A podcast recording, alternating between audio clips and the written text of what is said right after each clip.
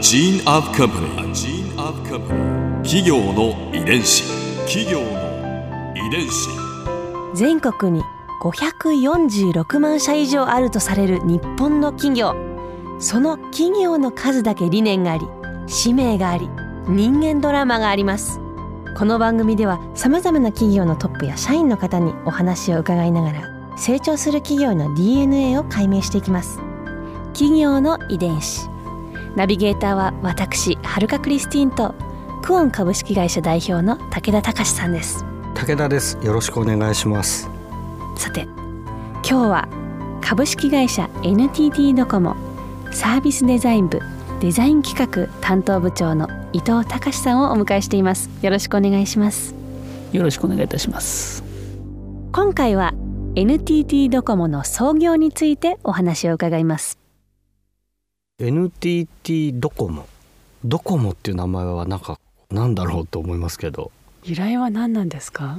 もともとは NTT 移動通信網株式会社という社名だったんですね。硬いですね。まあ NTT から分社した当時、はい、うん。でその時にその Do とコミュニケーションとモバイルですね。ああ。でドコモですね。とは Do Communication Over the Mobile Network 通信って言ったら、ねはい。1対1のこうやり取りとイメージするじゃないですか、電話も。はい。これがこう複数の方が双方向にやり取りし合ったらネットワークになる網になるってことを、うんうんうんまあ予言予測していた社名にそれを込めたということですね。えっと分社化されたのは何年になる、分社化したのは1992年の7月ですね。1992年。私が生まれた年なんですけあど。あこれインインターネット前夜ですね。24年前。20年前です。その時はもう入社されてたんですか？私は95年に入社してるので。あその後ですね、その後ですその3年後。その3年後ですね。分社した後3年後に入社はしましたけど。当時携帯電話っていうのはどういう状態だったんですか？どういう状況だったんですか？当時はまだ自動車電話が主流で。自動車電話？あのい今でこそ皆さん携帯電話を自動車に持って乗っていますけど、はい。当時は自動車にくっついている電話。へえティッシュケースよりも一回り大きいぐらいの大きなショルダーの電話しかなかっあなんか映像で見たことありますね なんか重そうなた重そうなで1日使ってもうバッテリーが持たないでババッテリーをもう1個持たなきゃいけないぐらいな大きくて重くて使いにくかったのがその始まりですね。企業の遺伝子。NTT から分社化してそんなどうなるかもよくわからないような移動通信機械を、まあ、専門に扱う会社として誕生するわけですよね。その当時はやっぱり最初にこの NTT から分社されるっていう時は割と無線系の無線の、えー、と会社になるのでそういう人たちを中心に、えー、とお前らあの会その NTT 移動通信網を立ち上げて、えー、と10年後ぐらいには2,000万人のお客さんをこう扱えるような会社になれと言って送り出されたというか、おー。追い出されたというか。おおい？え当時は結構不安とかもあったんですか？当時の先輩たちに聞くとやっぱり不安はあったと言ってましたね。これ普通ですね。大きな会社がお分社化子会社を作ってとなると、通常本社からまあ出向という形を取るのがまあ一般的だと思うんですけどこれドコモさんは出向ではなくて当時転籍っていう行って自分たちでちゃんと立ち上げなきゃいけない帰ってくることができない。だからそこに行く人たちも判断を迫られたみたいですよね。自分で行くか行かないかはもう決められる。あうん。そうなんですね。で残られた方もいらっしゃるしいやもうここは一気に行くぞと言って出られた方もいらっしゃる。その方々はやっぱり2,000人弱ぐらいあいらっしゃったので。あでも結構。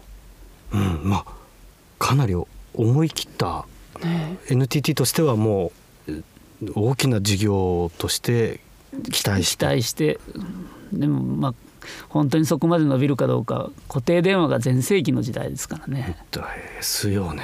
はあそうですよねほんの24年前はそんな状況だったんですね。そうですそうです。一応24年前の日本の固定電話っていうのはあの黒電話ではもうないですよね。黒電話ではないですねプッシュ本にはなってましたコードレス電話も出てました。あコードレス電話はいへえ。そんな時代にその車載機のような大きなティッシュペーパーの箱ぐらいの電話で勝負するぞって言って会社が始まるわけですね。そしてそこに入られうんて3年目に会社が3年目ぐらいの時に入社されてどんなことをされたんですか入社した時は？私入社した直後は都内の基地局うんあの携帯とお話をする。最初の基地あの無線の、えー、とき装置があるんですけどそこのメンテナンスをやってましてだからビルの屋上とかへえ。鉄塔とかに登ったりして仕事をしてました。で実際に登って？じ実際に登ってました。じゃあいきなり現場なんですね。いきなり現場だったんで面白かったですね。エリアも広げなきゃいけない。お客さんも本当に入社した1年ぐらいで200万ぐらいずつ増えてたので、へえ。はあ伊藤さんの先輩方というのはその NTT から転籍されてこられ転た方？籍されて転籍してきた人間ばっかりですね。当時はその転籍されてきた先輩たちはどんな気持ちで高いビルに登ってたんですか？もともと僕その無線の先輩たちばっかりなんではい。もともと仕事がそういうあ。舞台の方々が多かったので割とエンジニアで。あもう一一人で故障も直せないよじゃダメだとかね。技術者のそうです舞台だったの。舞台だったんですね。だから故障が起きて何が故障の原因かを調べてこいとか。で一人で直せるんだったら直してこいとか。すごい。そういうイメージがないですよね。なかったです。はあ。これ社内全体としてはなんかこう本当にこんな移動通信使われるのかなみたいなこう半信半疑だったところがどんどんこれは本当にみんなが使うようになるぞってなっていく感じなんですか？私も最初入った時はやっぱり携帯電話持ってるとちょっと優越感とかステータス。みたいなものがありましたしだから新入社員の時にこう順番で持たされたんですね自分たちで使ってみないとどんなものかわからないから全社みみんなもらえるんじゃないんですか？私新入社員の時はまた全員もらえなかったですあそうなんですね。へえへえ1。週間ごとにみんなでこうやって順番に回してました「俺来週だどこ行こう」みたいな でもなんか楽しそうですね。ありがたみを感じますね。まず就職した友達なんか持ってないですからうん「何電話したの？いいよいいよ」へえ。でもそこからやっぱ便利でしたよね。あもうこれは便利なものだ便利なもなのだって思いましたね。やっぱりそれを一週間持ってると全然生活が違うなと実感されたん実です、ね。感しましたね。待ち合わせの仕方が変わってくるんですよね。あそれま持では。つ人たちが増えると。うん。なるほど。まあお互い連絡つきますからね。つく人が持つ持つ人たちが増えてくれば増えてくるほど連絡の仕方が変わってくる。それで普及し始めて端末もちっちゃくなったし電池も持つようになってきたっていうことでやっぱり普及の速度はまたさらに加速していきましたよね。ここで春風ビューポイント。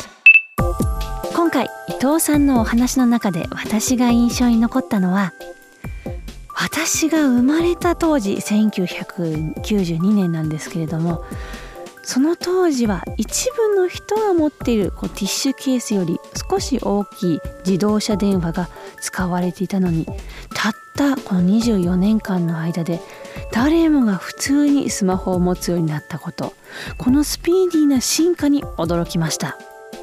そして今の時代はすごく便利だけど、まあ昔は不便だったからこそ感じる通話のできることのありがたみっていうのを想像します。企業の遺伝子。